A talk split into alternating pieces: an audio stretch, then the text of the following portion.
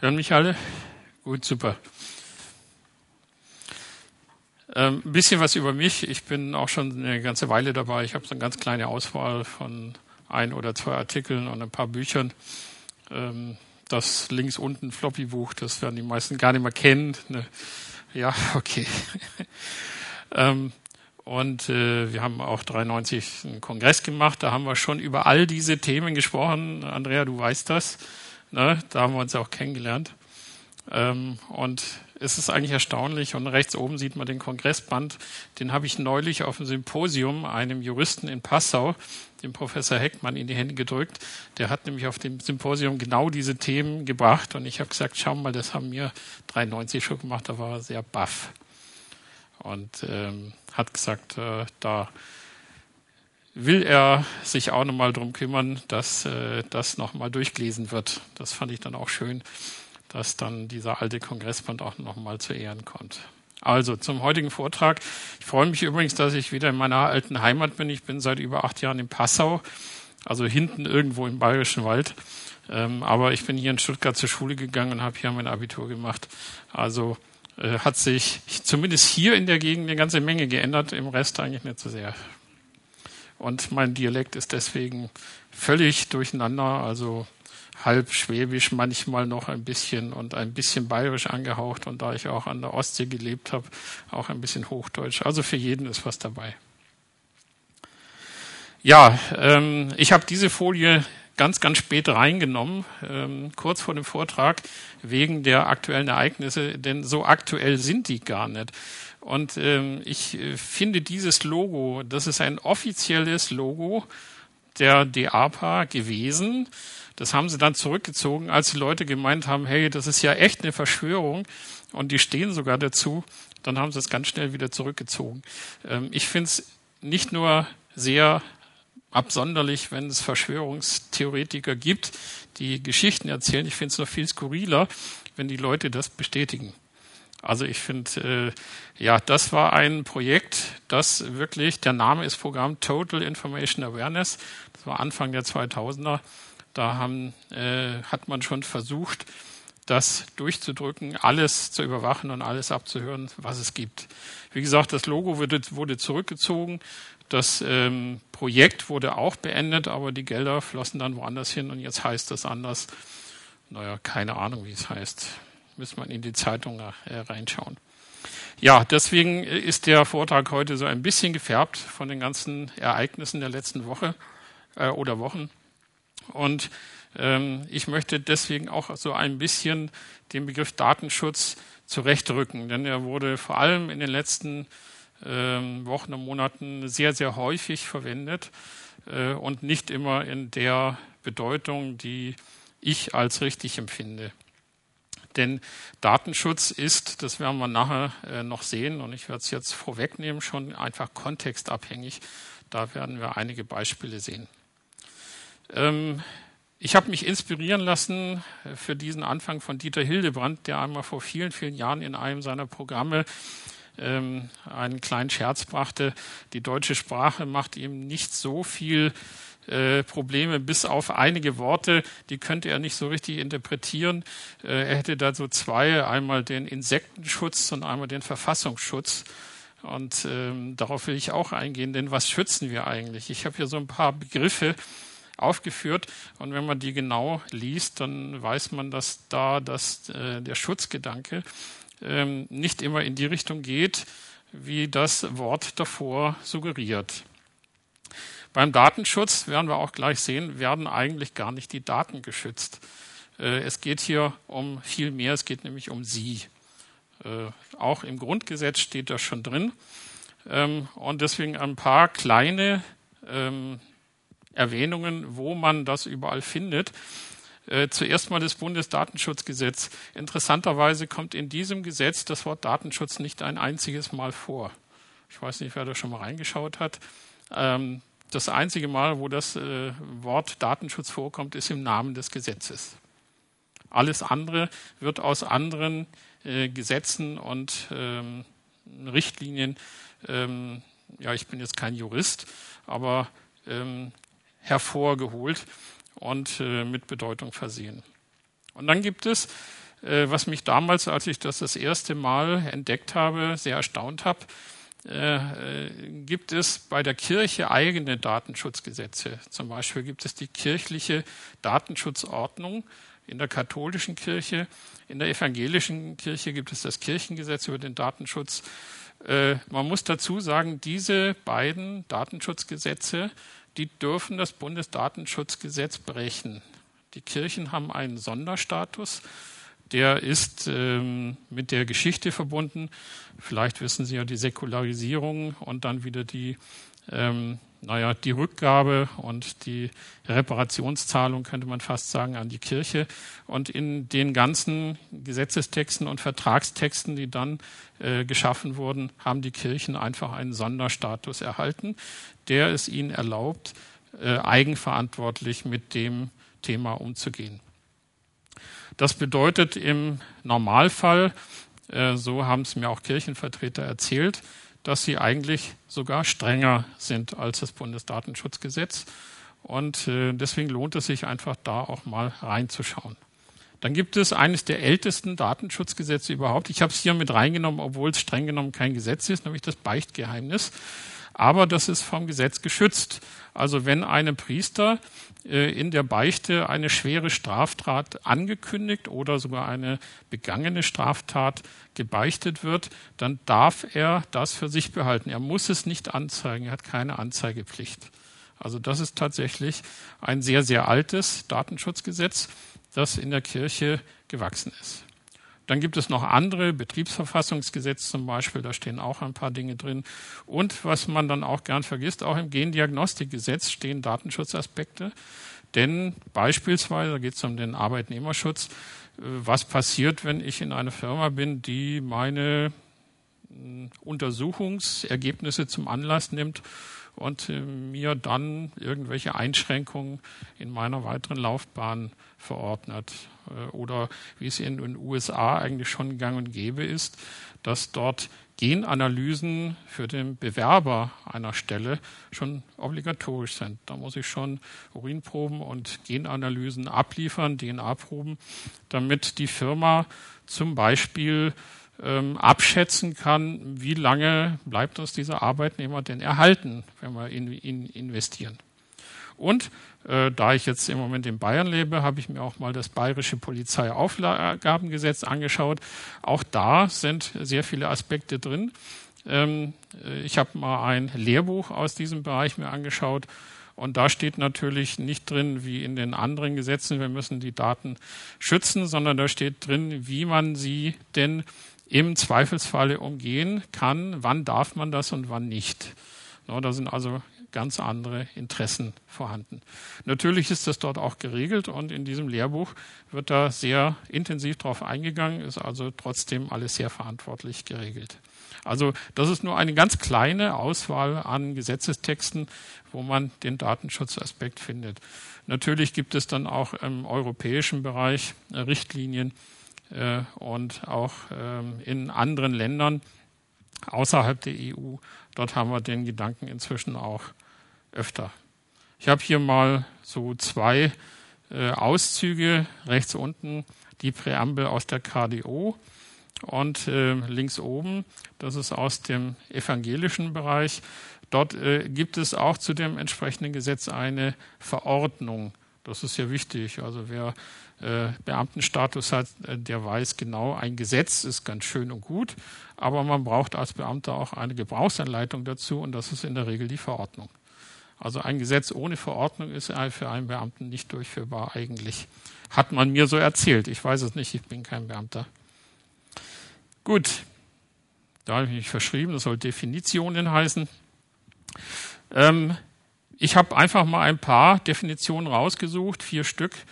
Äh, ich wollte jetzt nicht den ganzen Abend damit füllen, aber da sieht man schon, dass es manchmal unterschiedliche Aspekte gibt, unter denen das gemacht wird. Die Europäische Menschenrechtskonferenz EMRK, die äh, betont hier den Schutz äh, des Rechts auf die Achtung des Privatlebens und der Korrespondenz. Also da kommt das Wort Privatleben drin vor. Interessanter Aspekt. Ähm, Im Bundesdatenschutzgesetz äh, sieht es ganz anders aus. Dort steht drin, dass die Einschränkung der Persönlichkeitsrechte des Einzelnen verhindert werden soll. Das kommt aus dem Grundgesetz, haben mir Juristen erklärt. Das heißt, äh, dort kommt es von Artikel 1 Grundgesetz, wo eben die Persönlichkeitsrechte geschützt werden. Und das ist dann auch bei uns zumindest in Deutschland der zentrale Aspekt des Datenschutzes. Es werden nicht die Daten geschützt, sondern es werden ihre Persönlichkeitsrechte geschützt. Dass ihre Persönlichkeit sich frei entfalten kann und ohne Einschränkungen ähm, ja, arbeiten kann oder sich in seiner Freizeit vergnügen kann. Die freie Entfaltung ist hier wichtig. Äh, dann gibt es noch allgemeinere Definitionen. Da habe ich mal so ein bisschen rumgeblättert.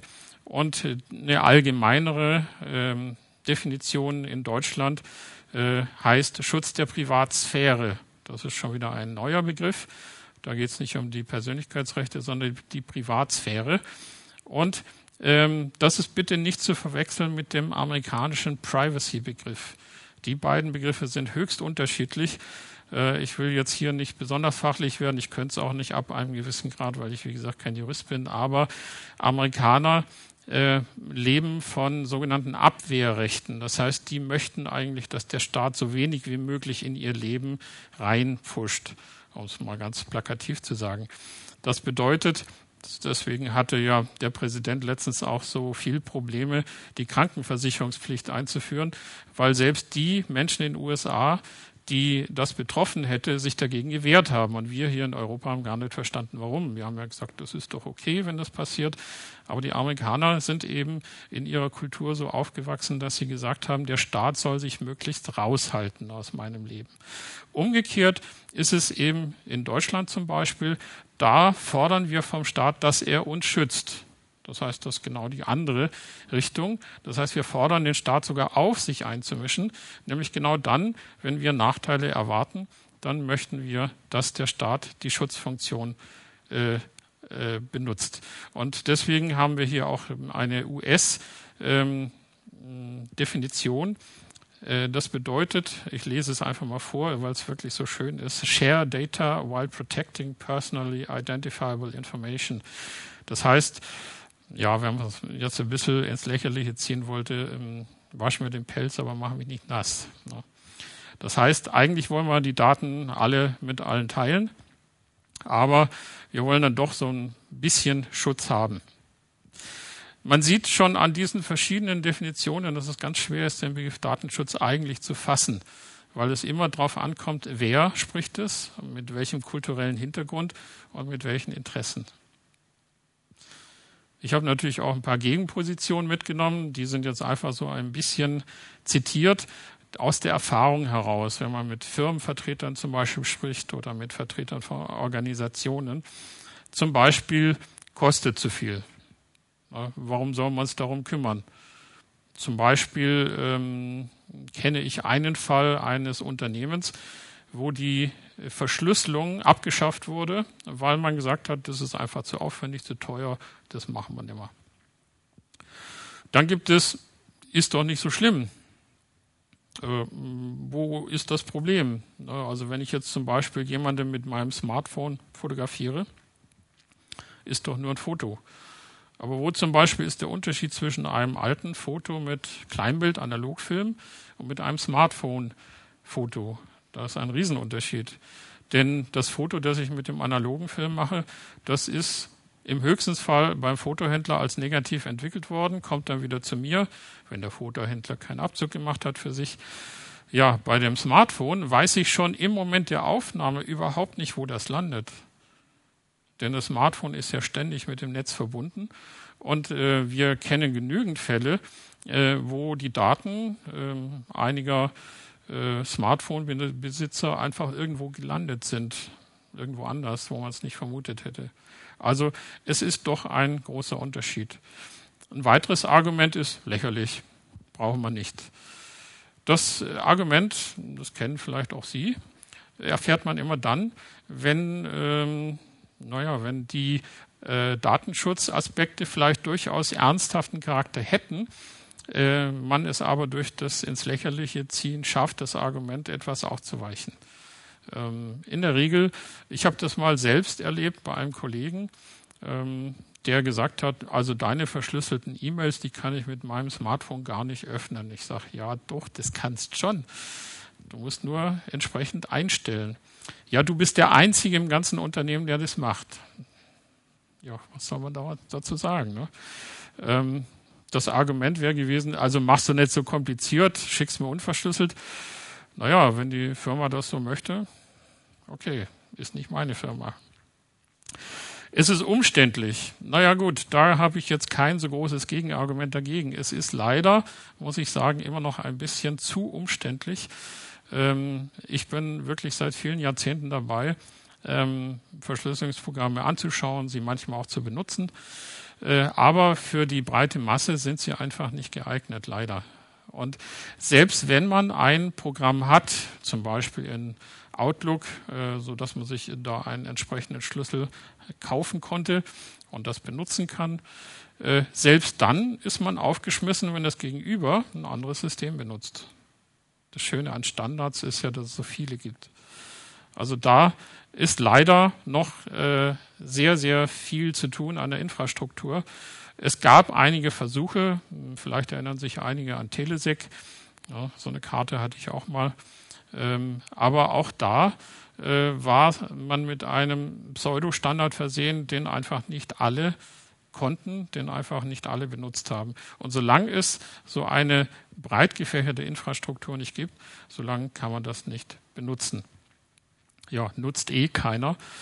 Ja, das ist das häufigste Argument. Ja, wie soll man es auch, wenn das so umständlich ist? Also manchmal kann man auch zu den Gegenargumenten nicht so viel sagen. Ja, das Wozu oder das Nichts zu verbergen, das sind die schönsten Argumente. Ähm, also wenn mir jemand sagt, brauchen wir nicht, ich habe nichts zu verbergen, dann sage ich, dann möchte ich doch bitte die Kontonummer und die PIN zu der Scheckkarte oder zur Kreditkarte. Und plötzlich hat man dann doch was zu verbergen. Also es gibt schon Daten, da muss man nun wirklich kein Krimineller sein oder kein Gangster, die einfach andere nichts angehen. Und selbst wenn ich irgendwo hinfahre über Wochenende, das muss ich niemandem erzählen. Es wäre natürlich vielleicht schöner, wenn die Familie es wüsste, aber vielleicht auch nett. Und deswegen ist das Argument nicht zu verbergen eigentlich äh, eines, das man sehr leicht entkräften kann. Ähm, schon, äh, wenn ich, äh, ja, äh, nehmen wir doch einfach das Beispiel, was der damalige Landesdatenschutzbeauftragte von Schleswig-Holstein, der Dr. Bäumler, genannt hatte. Ähm, wenn ich hier in Deutschland in der Gewerkschaft bin, dann ist das eigentlich kein Problem, sollte man meinen, ähm, ist es eigentlich auch nicht. Das heißt, die Firma, die akzeptiert das manchmal zähneknirschend, aber sie akzeptiert es. Wenn ich aber in Spanien zum Beispiel sage, ich bin in der Gewerkschaft, dann kann das für mich schon Nachteile ergeben. Und äh, das war sein Beispiel dafür, dass man eben doch manchmal was zu verbergen hat, auch wenn man nichts ausgefressen hat. Einfach Dinge, die andere nichts angehen. Und wenn die anderen das wüssten, dann hätte man Nachteile, obwohl nichts daran illegal ist. Ja, deswegen schauen wir uns jetzt mal ein bisschen die Wirkung der Dinge an. Wo liegt das eigentliche Problem? Ich habe ja zwei Beispiele mal nebeneinander gestellt. Das erste ist, ja, die Kneipe. Das Foto ist übrigens ein sehr schönes Foto. Andrea, vielleicht kennst du es noch. Das ist das Standing Order in Edinburgh. Das ist eine wunderschöne Kneipe, wenn man in Edinburgh ist. Das ist eine ehemalige Bank, die Clydesdale Bank, die da zugemacht hat. Und in den Räumen, deswegen sieht das so feudal aus, ist eine ganz tolle Kneipe, wo man sehr gut essen und trinken kann. Und äh, da, wo früher der Safe war, da ist die Kinderabteilung. ja, in der Kneipe fragt mich dann der Wirt, wenn ich da reinkomme, wie immer, der weiß also ganz persönliche Daten von mir. Der weiß, was ich trinke, der weiß, was ich esse, weil ich da vielleicht schon jahrelang bin. Da muss ich gar nichts mehr sagen. Wenn ich reinkomme, dann steht da schon meine halbe auf dem Tisch. Wenn ich bei Amazon bestelle, dann steht da, die Bilder sind von gestern, da habe ich wieder was bestellt, für Sie dokumentiert.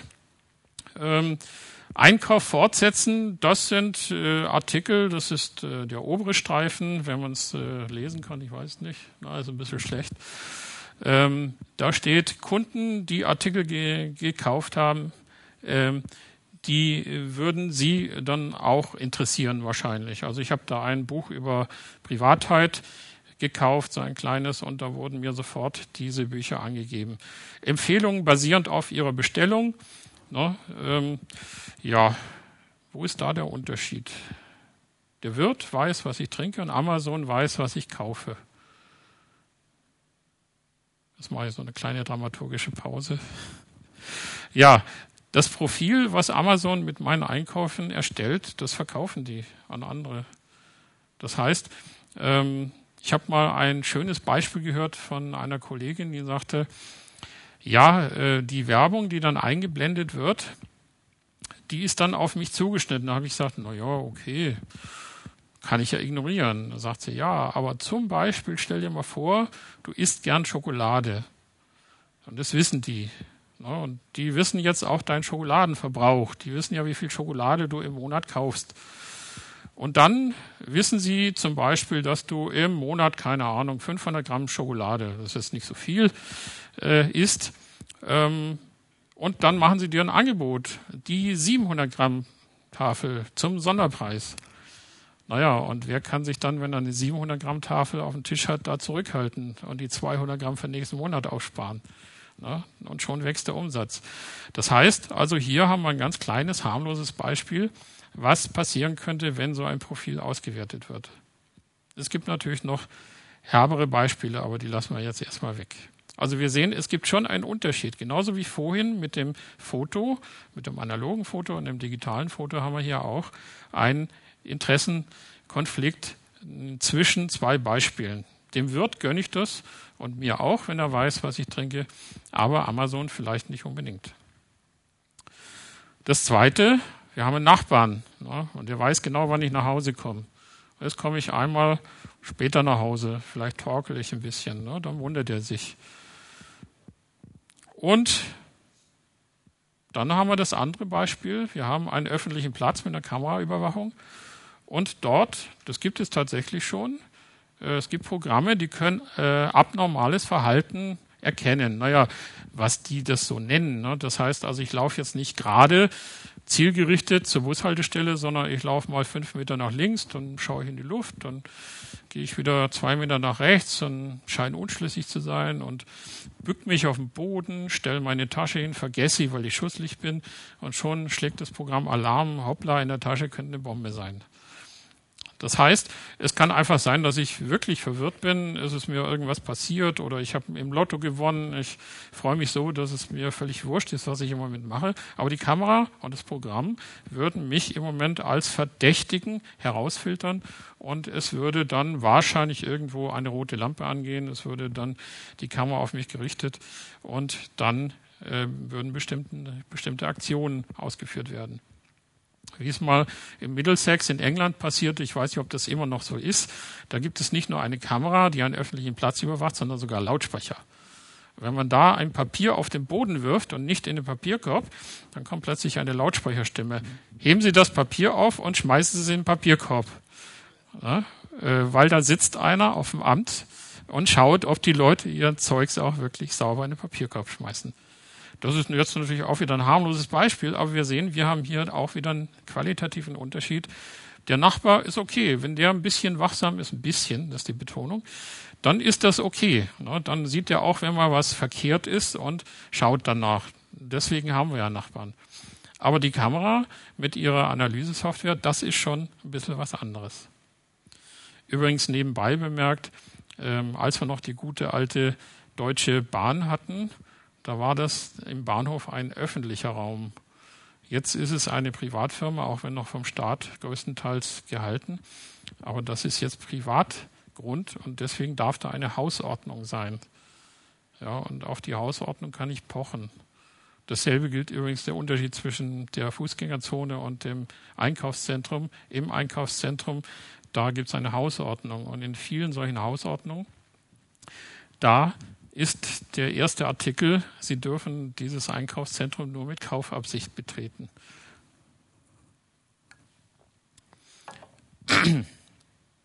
Ja, was passiert also mit solchen Sachen? Das heißt, wenn ich auf so einem öffentlichen Platz mich beobachtet fühle, ist schön. Ne? Soll ich nochmal machen? Die Folie ist toll. Merkt man gar nicht. Soll man auch gar nicht. Ich ändere einfach mein Verhalten, wenn ich merke, dass ich beobachtet werde. Entschuldigung. Das heißt, wenn ich weiß zum Beispiel, dass wenn ich auf eine Demo gehe, meine Handydaten verfolgt werden, die äh, Handydatenanalyse, wo befinden sich die ganzen Handys, und wenn ich weiß, dass meine Handydaten überwacht werden, dann gehe ich vielleicht gar nicht auf eine Demo, was eigentlich mein grundgesetzgegebenes äh, Recht ist. Entschuldigung, ich habe was im Hals. Dann gehe ich da gar nicht erst hin. Das heißt, ich verzichte auf ein Recht, weil äh, ich es für eingeschränkt erachte. Und wir haben gerade jetzt in den letzten Tagen äh, ein solches Beispiel, zwei sogar, erfahren. Sie haben bestimmt gelesen, dass der Herr Levison von äh, dem E-Mail-Dienst Lavabit, der hatte ja angeboten, seinen Kunden verschlüsselte E-Mail bereitzuhalten von den Behörden, ähm, unter Druck geraten ist und deswegen sein Geschäft aufgegeben hat. Entschuldigung. Wir sehen, da ist ein Verhalten ganz, ganz drastisch geändert worden. Er hat sein Unternehmen aufgegeben, er hat äh, den, die Dienstleistung für die Kunden aufgegeben und äh, seine Lebensgrundlage eigentlich, weil er gesagt hat, er steht unter Druck und er kann das nicht weiter durchführen. Und Viviane Reding, die Justizkommissarin in der EU, sagt auch, ich bin sehr vorsichtig geworden, was ich so sage weil sie mitgekriegt hat, dass da wohl viel abgehört wird. Also das Fazit an dieser Stelle, wenn der Datenschutz, ich schränke es jetzt mal wieder auf diesen Bereich ein, wenn der Datenschutz nicht ordentlich durchgeführt wird, wenn ich annehmen muss, dass er äh, nicht wirklich durchgeführt wird, nicht geschützt ist, dann ändere ich mein Verhalten und vielleicht in einer Weise, die der Gesellschaft nicht sehr zuträglich ist. Wir wollen jetzt, jetzt muss ich doch eins von den Bonbons nehmen, wenn Sie das bitte entschuldigen, aber ich habe hier im Moment einen trockenen Hals. Wir wollen uns mal anschauen, wie das mit den Kontexten aussieht. Ich habe ja vorhin am Anfang darüber gesprochen, dass Datenschutz kontextabhängig ist. Ich fange mal mit was ganz äh, Simplem an, nämlich mit der Wahlwiederholung haben wir alle am Telefon zu Hause. Das heißt, ich äh, empfinde das als super tolle Hilfe, wenn ich zu Hause bin und sage, Mensch, du musst noch mal jemanden anrufen, drückst drauf. So, jetzt gehe ich aber in die Firma, habe da mein Bürotelefon und da gibt es ja auch Wahlwiederholung. Aber nicht nur ich komme ja an dieses Telefon ran, sondern da kommen Kollegen ran, da kommen, keine Ahnung, wer in der Firma rumläuft, Handwerker, Putzkolonnen, sind ja alles in der Regel liebe Leute und ich traue denen nichts zu, nichts Böses. Aber es wäre ja möglich. Oder vielleicht kommt ja auch der Chef, der einfach mal sehen will, mit wem habe ich denn so telefoniert. Na, der Chef könnte wahrscheinlich auch über das Telefonlog schauen gehen, aber die Wahlwiederholung, wir sehen das an diesem ganz, ganz simplen Beispiel, die Wahlwiederholung ist schon ein Problem, je nachdem, in welchem Kontext ich das betrachte. Das Zweite, das Bild ist direkt aus dem Internet, also habe ich hier nichts geschwärzt. Man kann es auch nicht so ordentlich lesen. Ähm, wir haben Chatdienste. Und in den Chatdiensten, dort ähm, werden dann Zustände von den Beteiligten ähm, angegeben. Also man sieht da Fotos, man sieht, wer das ist, ähm, ein kleines Profil wird angegeben. Ähm, das ist äh, Lync von Microsoft. Und dort wird auch angegeben, ob jemand gerade am Computer ist oder nicht. Also wenn ich jetzt privat bin, sehe, mein Kumpel ist jetzt gerade weg von der Tastatur, kein Problem. Aber wenn ich das in der Firma mache, wenn die Firma sagt, ich möchte so ein Programm äh, doch benutzen, um für die Kollegen ansprechbereit zu sein, dann gehe ich mal kurz raus und dann steht da auf dem Bildschirm bei den anderen seit zehn Minuten offline. Das kann ja jeder lesen ohne dass ich das bemerke.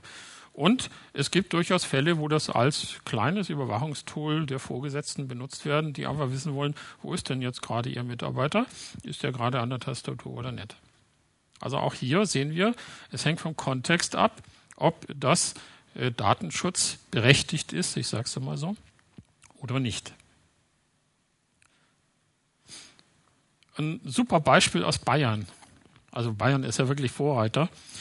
Man kennt es ja. Ich versende eine E-Mail an verschiedene Leute und die schreibe ich wohin? In die CC-Zeile. Also wer andere Programme benutzt als ich, das sind dann einfach die äh, Kopie an. Ja, wenn ich das privat mache, ist eigentlich kein Problem. Mein Freundeskreis, der kennt sich sowieso. Ähm, da würde sich niemand wundern, wenn er da ein paar Namen sieht, die er auch kennt.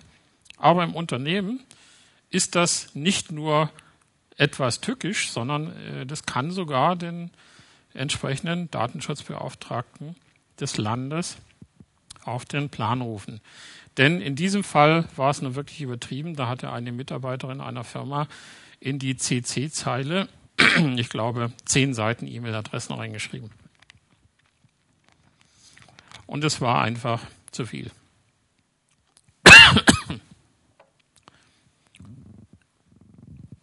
Ich bin die Stuttgarter Luft nicht mehr gewohnt. ähm, ja, was passiert aber auch in anderen Fällen? Man stellt sich vor, man schickt an alle seine Kunden eine E-Mail und schreibt die ganzen Kunden, also die Mitarbeiter bei den Kunden, die Kundenkontakte in die CC-Zeile ja, einige Gesichter, die nicken schon sehr verständnisvoll. Also ich als äh, Empfänger würde das toll finden, denn dann sehe ich, welche Kunden haben die denn noch außer mich und welche Leute sind da die Kontaktleute. Ja, Mai, das sind doch Daten, mit denen kann man schon mal was anfangen. Und deswegen ist die CC-Zeile sehr, sehr tückisch. Zum Beispiel liebe ich das eigentlich. Also ich muss ganz ehrlich sagen, wenn ich sowas kriege, ich mag es ja unheimlich. Ähm, ich habe neulich mal wieder eine Pressemitteilung von irgendeiner Firma, keine Ahnung, wer das war, bekommen. Und da standen alle Pressekontakte von denen und auch alle, wie soll ich sagen, Pressemaklerkontakte in der CC-Zeile. Haben wir gleich abgespeichert. Haben sie mir freilich geschickt. Und deswegen habe ich angenommen, dass das öffentlich war. Also sehr interessant sowas. Äh, wenn man von Geschäftskontakten sowas kriegt, ist auch interessant. Äh, es gibt ja manchmal so halb private E-Mails. Da sieht man dann den ganzen privat, so halb privaten, geschäftlich privaten Kreis desjenigen. Das ist auch ein interessantes Netz. Also in diesem Fall äh, haben wir in Bayern gesehen, dass das auch Geld kosten kann. Das verstößt nämlich eindeutig gegen das Bundesdatenschutzgesetz. Und deswegen ein Tipp, wenn Sie sowas machen, schreiben Sie diese Adressen in die sogenannte BCC-Zeile, Blind Carbon Copy. Die ist nicht auf den ersten Blick zu sehen, da muss man schon ein bisschen klicken ähm, und dann kommt man aber auch dahin. Das schützt einfach alle Empfänger voreinander. Und das hier ist schon einer meiner Lieblinge. Ich habe diese Liste, die ich hier geschwärzt habe, vor ein paar Tagen extra nochmal gesucht. Ähm, es ist kein Geheimnis, wie man das findet.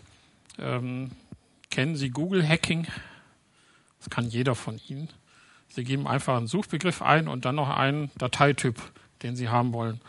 Was habe ich hier gesucht? Ähm, Verein, Mitgliederliste und File-Type XLS. Und das ist die Mitgliederliste eines Motorradclubs. Aber ich habe, äh, glaube ich, eine fünfstellige Anzahl von Treffern gefunden. Alles wunderbare Excel-Tabellen, in denen Vereine ihre komplette Vereinsmitgliedschaft mit, da war noch mehr als Geburtsdatum drin, da sind teilweise Kontonummern drin, da sind Adressen drin, Telefonnummern, E-Mail-Adressen. Also ähm, das ganze Paket eines kleinen persönlichen Profils und ich finde es unverantwortlich, wenn Vereine sowas machen. Es ist schlimm genug, wenn ein Verein sowas per E-Mail verschickt. Er verstößt damit nämlich auch schon gegen das Bundesdatenschutzgesetz, wenn er persönliche Daten ungeschützt per E-Mail versendet. Und ich als Vereinsmitglied, wenn ich sowas rausfinden würde, da würde ich erstmal richtig auf den Putz hauen und zur Not auch austreten. weil das geht nicht, dass meine Daten, ich weiß ja gar nicht, äh, was mit denen passiert.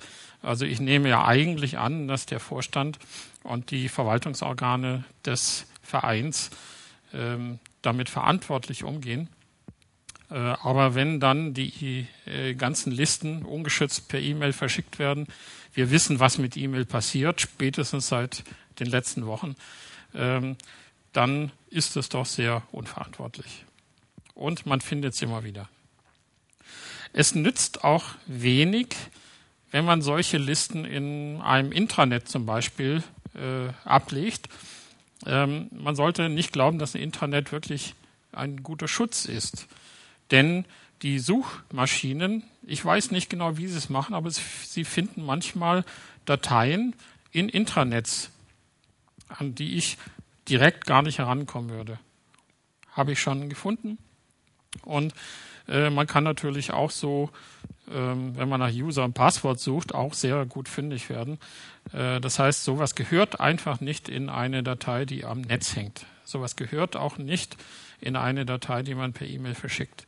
Wenn man solche Dateien führt, dann sollten sie lokal abgespeichert werden und am besten mit Passwort geschützt. Also wir sehen hier, solange das meine privaten Freunde sind, das ist aber auch schon ein Graubereich, ähm, da sollte ich die Freunde äh, vor informieren, dass ich das mache. Aber wenn ich das als Verein mache oder als Organisation, noch viel schlimmer, dann wird es schon äh, rechtlich relevant. Ja, auch ein super Thema.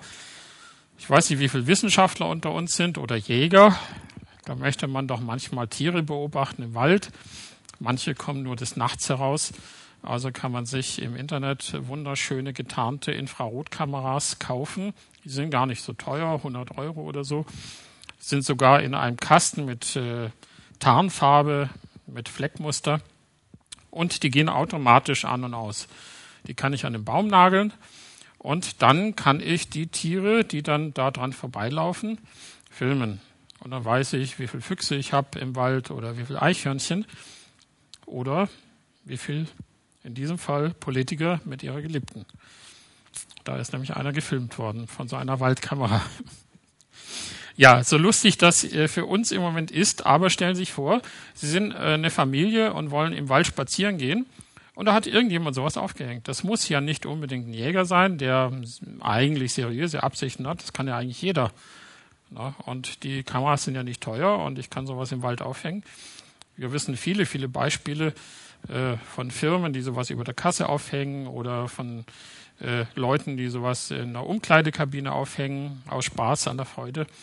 Ähm, das heißt, ich habe hier einfach das Problem, äh, dass ich zwar eine möglicherweise gute Absicht habe, die aber völlig nach hinten losgeht. Ich kann den öffentlichen Raum nicht mit einer Kamera beobachten. Das geht rechtlich nicht. Und deswegen ist das auch ein großes Thema geworden. Natürlich haben die Jäger argumentiert und auch die Wissenschaftler, aber wir brauchen doch die Daten. Und dann muss man das aber entsprechend abstimmen mit den Datenschutzbeauftragten, dass man sagt, wir machen das in einem Gebiet, wo keine Leute zufällig vorbeikommen, dass kein Spazierweg ist und auch kein Weg für Mountainbiker. Denn sonst kann sowas tatsächlich passieren. Ich meine, okay, er ist selbst schuld, wenn er mit ihr in den Wald geht, aber es sollte trotzdem nicht passieren dass äh, Leute ohne ihr Wissen gefilmt werden. Ja, kommen wir zurück zu äh, Intranets. Zum Beispiel äh, kann ich, wenn ich mit verschiedenen Leuten zusammenarbeite, ähm, kollaboratives Arbeiten heißt das ja, das kann ich im privaten Kreise tun, das kann ich im Verein tun, das kann ich in der Firma tun, in der Organisation, ähm, kann ich mit bestimmten Programmen veranlassen, dass jeder Zugriff mir äh, zugeschickt wird. Das heißt, ich kann sehen, wer arbeitet äh, wie an einem Dokument. Ja, und da haben wir das Problem. Auch hier haben wir zwei verschiedene Kontexte. Erstens das Abgestimmte in einem Team zum Beispiel, das sagt, äh, wir wollen jetzt so miteinander arbeiten, so wird es funktionieren. Oder man macht es einfach, ohne den anderen Bescheid zu sagen. Auch hier haben wir dasselbe Problem. Ich kann das als sehr subtiles Überwachungsinstrument nehmen. Äh, entweder kann ich es als normalen Prozesssignalweg nehmen oder ich kann es zum Überwachen verwenden. Also zum Beispiel, wenn ein Vorgesetzter äh, so eine Read-Notification, ich habe ganz viel ausgeschwärzt, äh, damit man das äh, nicht so sehen kann. Man sieht an den Parametern, die hier gezeigt werden, was damit alles benachrichtigt wird. Ich kann schauen, wann greift jemand auf welches Dokument zu, hat es nur gelesen, hat es bearbeitet. Im Team eine wunderbare Sache, aber in anderen Gelegenheiten ist das durchaus äh, schon sehr bedenklich. Ja, und ähm, ich habe mir lange Gedanken gemacht, was für ein Beispiel ich hier nehme. Wir finden immer mehr integrierte Dienste. Also beispielsweise, ähm, ich glaube, das war auch hier, äh, ich habe mir mal die äh, Stuttgart.de Seite angeschaut, da gibt es auch, zumindest auf Klick, wo sind wir zu finden. Dann klickt man auf Google Maps und dann ist man dort in dem Kartenmaterial und kann sich orientieren. Klar, habe ich auch gemacht, ich musste hierher finden. Aber Google kriegt das ja mit.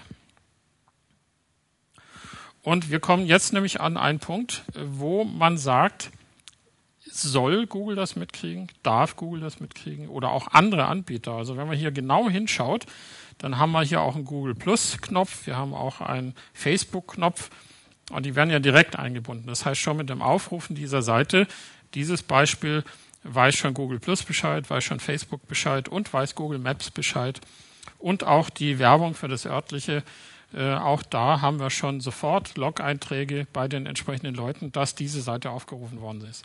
Und diese Seite habe ich natürlich schon mit Bedacht ausgewählt, ist schon eine sehr sensible Seite. Da möchte man vielleicht nicht mit protokolliert werden, wenn man das aufruft. Ähm, wir werden gleich noch ein paar andere Beispiele dazu finden, aber man muss sich hier schon mal den Gedanken machen, wenn ich eine Dienstleistung anbiete, die bequem sein soll, wen darf ich damit ins Boot holen, ohne den eigentlichen Kunden äh, in irgendeiner Weise datenschutzrechtlich zu hintergehen. Und äh, ich denke, das ist ein ganz gutes Beispiel dafür, denn wenn ich diese Seite aufrufe, dann habe ich das alles schon mit dabei und das wollte ich vielleicht alles gar nicht. Weiteres Beispiel, ähm, ich habe hier eins aus dem Unternehmensbereich genommen. Viele Unternehmen sourcen ja noch immer aus. Und ähm, dann ist plötzlich die Abrechnungssoftware nicht mehr lokal in der Firma, sondern bei einem externen Dienstleister, wo auch immer. Europa, USA, Safe Harbor oder nicht Safe Harbor. Äh, aber es werden dann eben auch die Mitarbeiterdaten dorthin übertragen. Und die gesamten Daten, die ich hierüber bearbeite, die werden dort auch vorgehalten. Und naja, jetzt kommt es darauf an, bei welcher Firma das ist. Ist eine deutsche Firma, unterliegt sie auf jeden Fall dem deutschen Bundesdatenschutzgesetz. Wenn es eine europäische ist, unterliegt sie noch den europäischen Richtlinien. Bei amerikanischen Firmen wird schon schwierig. Da gibt es zwar Safe Harbor Abkommen, das heißt, die versichern dann, dass sie diesen Richtlinien entsprechen. Aber wir wissen ja spätestens seit den letzten Wochen, ähm, dass das nicht immer gesichert ist. Und dann sind plötzlich meine Mitarbeiterdaten woanders gelandet, wo ich das vielleicht gar nicht haben möchte. Auch ein Thema, äh, das man sich äh, im Hinterkopf mal ablegen sollte. Und das habe ich im letzten Jahr auf einem Symposium, auf diesem Juristensymposium gehört, ähm, dass sich inzwischen damit auch Juristen beschäftigen. Wir haben hier tatsächlich ein großes Problem, dass nämlich viele Kommunen vorbildlich, einige sind wirklich vorbildlich, sagen, wir müssen mit der Zeit gehen. Wir müssen dem Bürger Bürgernähe präsentieren. Wir müssen dem Bürger sozusagen das Rathaus in die Wohnung bringen oder an den Arbeitsplatz oder dort, wo er gerade ist, im Park vielleicht, zu seinem Smartphone. Eine super Idee eigentlich und funktioniert eigentlich auch ganz toll. Aber wenn man das überlegt, dann, ja, wer ist denn immer dabei? Es sind immer die Anbieter dabei, die den, die Smartphone-Infrastruktur betreiben. Das heißt, das ist zum Beispiel bei Apple, beim iPhone, die Firma Apple. Und da landen alle Daten. Und wenn ich jetzt äh, einen Bürgerservice nutze, der durchaus etwas sensiblere Daten beinhaltet, Steuern oder andere, ähm, zum Beispiel, ähm, was haben wir noch, ähm, bei Städten zum Beispiel, ähm, ich melde mich in der Kommune als neuer Bürger an oder ich melde mich ab. Das sind alles sensible Daten, die auf jeden Fall über diese Infrastruktur laufen. Oder hier haben wir ein Beispiel mit dem iPad in die Ratssitzung. Das machen viele inzwischen. Eigentlich toll, klasse. Aber es läuft über amerikanische Infrastruktur. Und da ist halt die Frage, haben sich die Betreiber etwas dabei gedacht? Und ich meine das wirklich im doppelten Sinne. Das heißt, die, die die Infrastruktur betreiben, bekommen plötzlich Daten geliefert, die wir eigentlich gar nicht liefern wollen. Hier Erlangen. Deswegen unten nochmal der kleine Streifen. Schadensmeldungen kann man an die Stadt Erlangen schicken. Oder ein Abfallkalender, der mittels GPS die passenden Termine ausgibt. Das heißt, ich bin zu Hause, gebe in meinem iPhone die Anfrage ein, wann, wann wird der Abfall abgeholt, dann wird dorthin übertragen meine GPS-Position und daraufhin bekomme ich das Kalenderdatum. Ja, eigentlich eine super Sache. Ganz toll. Aber es ist immer jemand dabei. Das ist das, was eben äh, das ist, was die Betreiber vielleicht noch nicht so ganz bedacht haben.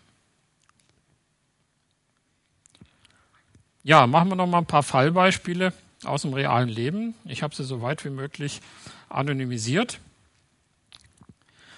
Das kennt man ja.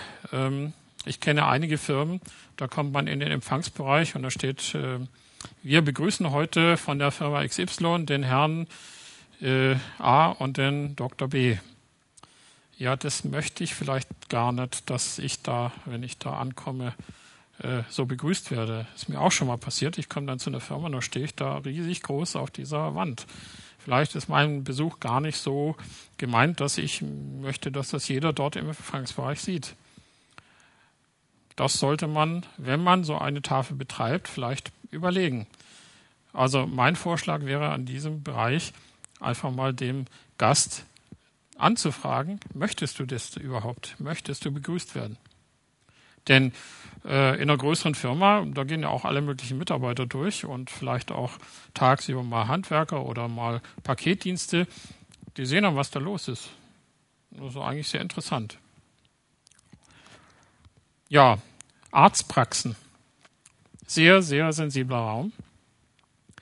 Und ein sehr plakatives Beispiel. Man steht in einer vollen Arztpraxis. Da stehen äh, am Empfangstresen lauter Leute. Und die Sprechstundenhilfe, die sagen dann, ja, ja, äh, Frau Müller, äh, ich habe Ihnen das Rezept für, keine Ahnung, Paracetamol ausgeschrieben. Die Diagnose, die kennen Sie ja, das war das und das. Ja, das möchte ich als Patient gar nicht. Ich möchte nicht, dass alle in dem Praxisraum das hören. Ich möchte es hören, ja, aber ich möchte nicht, dass der Rest es hört. Ich kenne Arztpraxen, wo das beachtet wird. Da steht an der Tür vor dem entsprechenden Tresen, bitte warten Sie hier, bis Sie reingerufen werden. Wir äh, äh, sind dem Datenschutz verpflichtet. Solche Praxen kann ich nur empfehlen. Ich habe äh, einige solche Fälle gesehen. Es werden alle möglichen Daten, also von normalen Stammdaten bis Diagnosedaten, Medikation und neue Termine, werden dort so laut besprochen, dass es jeder mitbekommt. Ja, Mensa-Karte, auch schön. Also es gibt Universitäten, die haben eine Mensa-Karte im Sinne von, das ist eine kleine Plastikkarte mit einem RFID-Chip und den kann ich dann an einen Automaten halten Entschuldigung. Und Geld reinwerfen, ich kann damit bezahlen. Und plötzlich, sie ist ja immer, dass das anonym ist, plötzlich kann ich damit die Zugang, Zufahrt zum Uniparkhaus äh, mir ähm, äh, kann ich die Zufahrt zum Uniparkhaus ähm, veranlassen. Aber ein Ortsansässiger kommt da erst nach Mittag rein. Jetzt ist natürlich die Frage, wie erkennt dieser Parkhausautomat, dass ich ortsansässig bin? Also ganz anonym kann die Karte nicht sein. Und natürlich, wenn sie nicht anonym ist, dann kann auch über die gesamten Semesterzahlen hinweg mein Warenkorb, den ich dort gegessen habe, analysiert werden. Gut für die Küche, schlecht für den Studenten. Das gibt's an einigen Universitäten. Ich weiß nicht, wie es hier in Stuttgart ist. Ich kenne einige andere. Ähm, und dort ist das ein Thema, das äh, nicht offen diskutiert wird, weil man genau weiß, dass das ein Problem sein könnte. Ein Kantinenkonto. Man stellte sich vor, ja? Ja, richtig. Ähm, nein. Also die Frage war gerade, ähm, ob man das dem Datenschutzbeauftragten der Uni nicht mal aufzeigen sollte. Äh, es sind schon mal Anfragen passiert, aber die hatten noch keine Wirkung. Vielleicht sollte man es einfach deutlicher machen. Ähm, öffentliches Kantinenkonto bei einer Organisation. Ähm, ich kann, ähm, um aus einem Fundus von Getränken mir mich selbst zu bedienen, an ein Terminal gehen, das aus einem äh, aus einem neueren Pad besteht und kann meinen Namen suchen und dann dort entsprechend eintragen, was ich getrunken habe. Die Daten werden direkt aus dem HR-Pool gezogen. Es ist sehr praktisch für die Küche. Es ist aber ein datenschutzrechtliches Problem. Erstens, wo kommen die Daten her? Und zweitens, sie sind nicht zugriffsbeschränkt. Das heißt, jeder kann eigentlich theoretisch auf jedem anderen Konto seine Getränke buchen. Tut man natürlich nicht. Man ist ein seriöser Kollege. Aber äh, hier sieht man, dass wir ein, eine technische Lösung haben, die wunderbar funktioniert. Sie ist ganz toll. Aber sie äh, hat in ein oder zwei Ecken noch leichte Probleme. Ja, neue Mitarbeiter. Man möchte seine neuen Mitarbeiter und Kollegen und Kolleginnen ja kennen. Äh, allerdings die Lösung, die Steckbriefe der Mitarbeiter in den Empfangsbereich zu hängen, ist keine gute Idee. Und Steckbrief ist hier im Sinne des Wortes, das heißt Foto, Name, kurz äh, Lebenslauf, das heißt also Geburtsdatum, Hobbys, wo war ich vorher und äh, das in einem Bereich, der nicht zugangsbeschränkt ist, also an dem nicht nur Kolleginnen und Kollegen vorbeikommen. Ähm, das ist schon ein Thema, das man ähm, als äh, signifikant bezeichnen kann, denn man stellt sich jetzt vor, ich bin neuer Mitarbeiter und sagt, das möchte ich nicht. Stellen Sie sich vor, Sie sind neuer Mitarbeiter oder neue Mitarbeiterin einer Firma. Sie sehen, dass das gemacht wird. Ähm, würden Sie jetzt sagen, nee, mache ich nicht? Da sind wir wieder von an dem Punkt vorhin, Verhaltensänderung. Ich ändere mein Verhalten, wenn ich sehe, ich äh, bekomme Nachteile. Normalerweise würde ich vielleicht sagen, mache ich nicht. Aber ich erwarte Nachteile, wenn ich das tue, also lasse ich es vielleicht zu. Ja, und ein ganz krasser Fall ähm, bei einer Organisation. Äh, Bewerbungsgespräche werden aufgezeichnet auf Video. Eigentlich warum? Der triviale Grund ist, weil sich der entsprechende äh, Mensch das einfach nicht merken kann und äh, sich auch nicht so viel Notizen machen möchte. Also nimmt das auf. Auch hier wieder das Problem.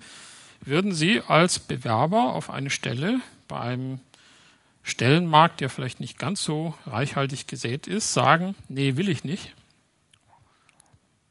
Wahrscheinlich würden Sie es zweimal überlegen. Das heißt, auch hier haben wir eigentlich eine gute Sache. Man kennt es ja aus äh, Gesprächs- oder Vortragstrainings. Ja, da kennt man das ja, da geht man hin, zahlt seine paar hundert Euro und lernt dann, wie man Gespräche führt, wie man äh, Vorträge hält. Äh, dann kann man das oder beim Golf spielen oder Tennis spielen, da wird mir ja auch per Video aufgenommen vom Trainer. Äh, und dann kann man sehen, äh, wie gut man ist oder wie schlecht man ist und kann das nochmal analysieren. Ne? Die Haltung war nicht gut oder der Vortragsteil war Müll.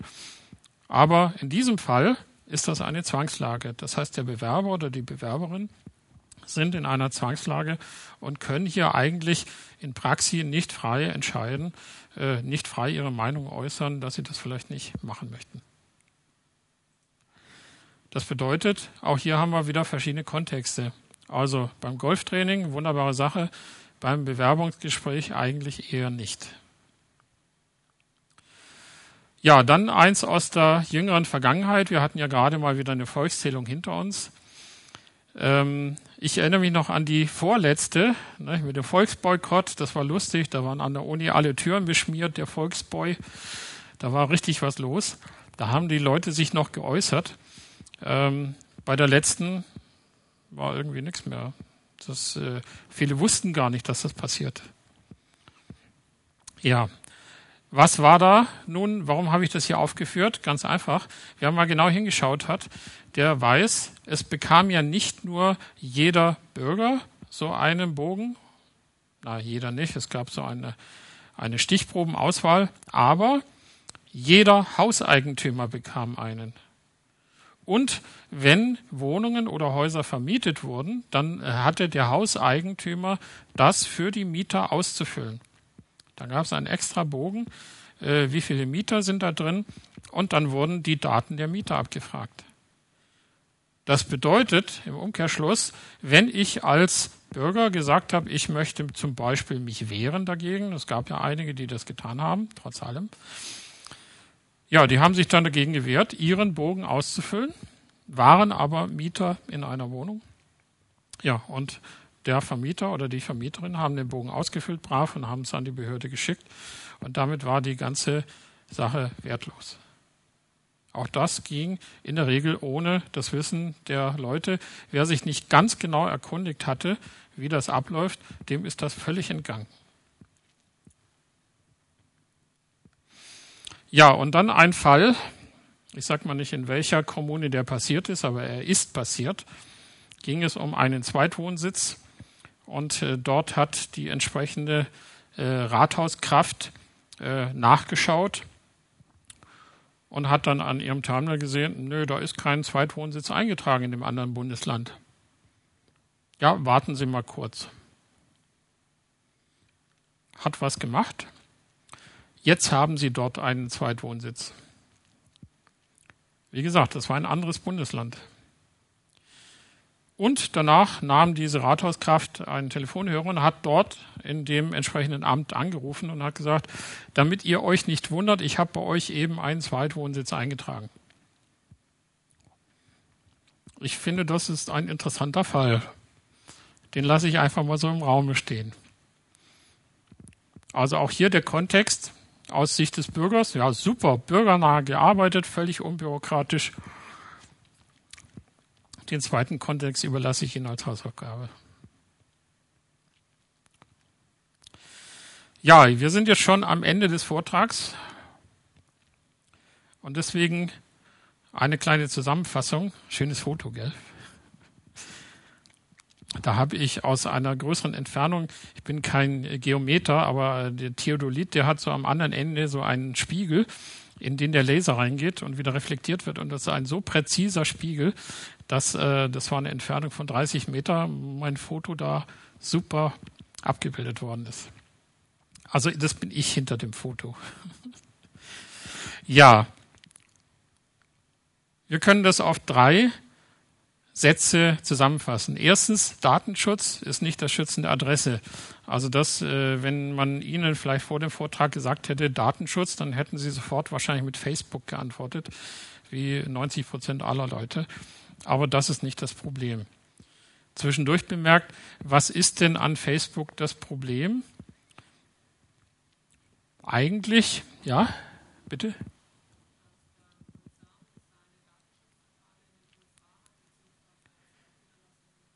Ja, genau. Richtig. Das heißt also, als Antwort kam es gerade, Facebook hat äh, seine Zentrale in den USA, die ja den Datenschutzgedanken nicht so intensiv behandeln wie wir. Und in Irland, in Europa, weil Irland eine entsprechende Auslegung der europäischen Datenschutzrichtlinie durchführt. Allerdings gibt es noch etwas anderes zu bedenken bei Facebook, denn eigentlich, wenn ich, ich habe kein Facebook-Konto, was für ein Wunder, ähm, aber wenn ich eins hätte, dann könnte ich mit Facebook mein Recht auf informationelle Selbstbestimmung wunderbar durchführen. Entschuldigung. Das heißt, ich kann, wenn ich es für richtig halte, alles über mich reinschreiben, was ich möchte. Bis dahin ist Facebook kein Problem. Aber wenn Facebook plötzlich mit einer Versicherung ein Geschäft abschließt, weil die Versicherung sagt, äh, wir haben eine Methode gefunden, eine Risikoprämie auf preiswertere Art zu berechnen als mit unserer klassischen Methode, nämlich diese preiswerte Berechnungsmethode ist einfach das Facebook-Profil auszuwerten, dann ist das etwas anderes. Denn dann würde die Prämie, die jemand von Facebook zahlen müsste, wenn er so eine Versicherung abschlösse, dann wäre die nämlich anhand seines Profils erstellt worden, ohne sein Wissen. Und das wiederum ist tatsächlich nicht datenschutzkonform.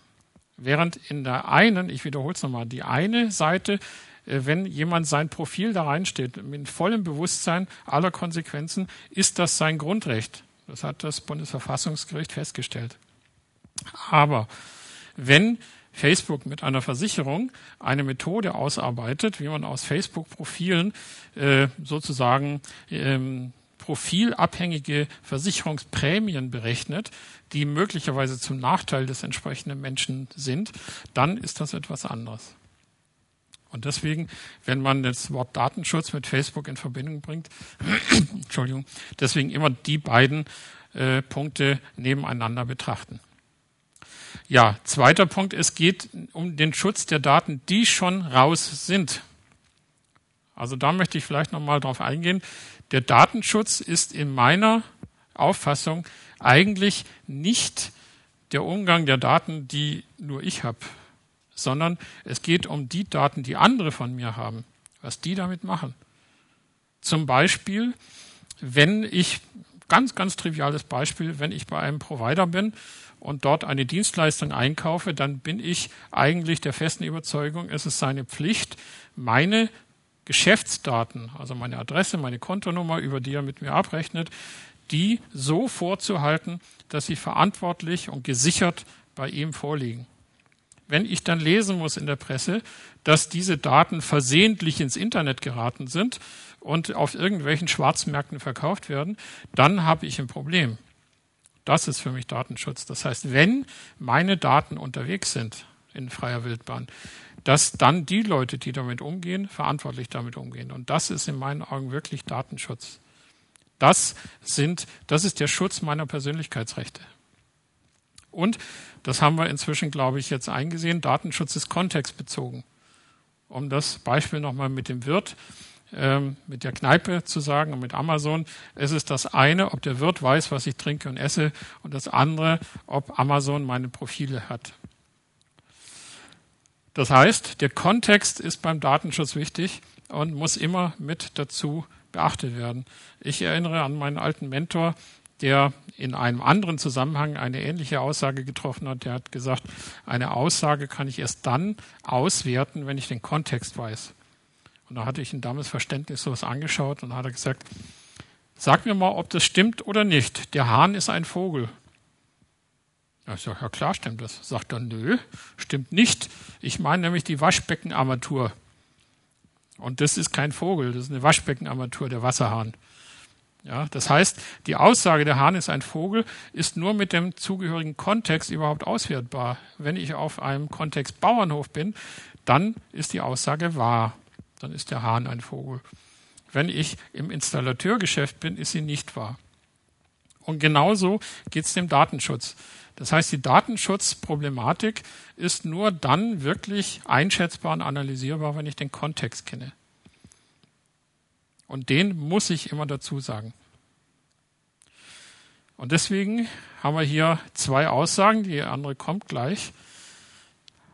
Ich lasse ihn mal zum Lesen Es ist dem Untertanen untersagt, den Maßstab seiner beschränkten Einsicht an die Handlungen der Obrigkeit anzulegen, schreibt man dem Friedrich Wilhelm von Brandenburg zu. Das ist die andere Aussage. Etwas unkonventionell an die Wand geschrieben. Niemand hat das Recht zu gehorchen. Von der Semantik her ein sehr interessanter Satz. Ja, Sie müssen sich jeder muss für sich, Sie müssen sich für sich entscheiden, welche der Aussagen Sie für richtig halten und auch äh, was Sie in, für sich als Datenschutz ansehen. Aber wir wissen inzwischen, Datenschutz ist mindestens der Schutz meiner Persönlichkeit, Ihrer Persönlichkeitsrechte.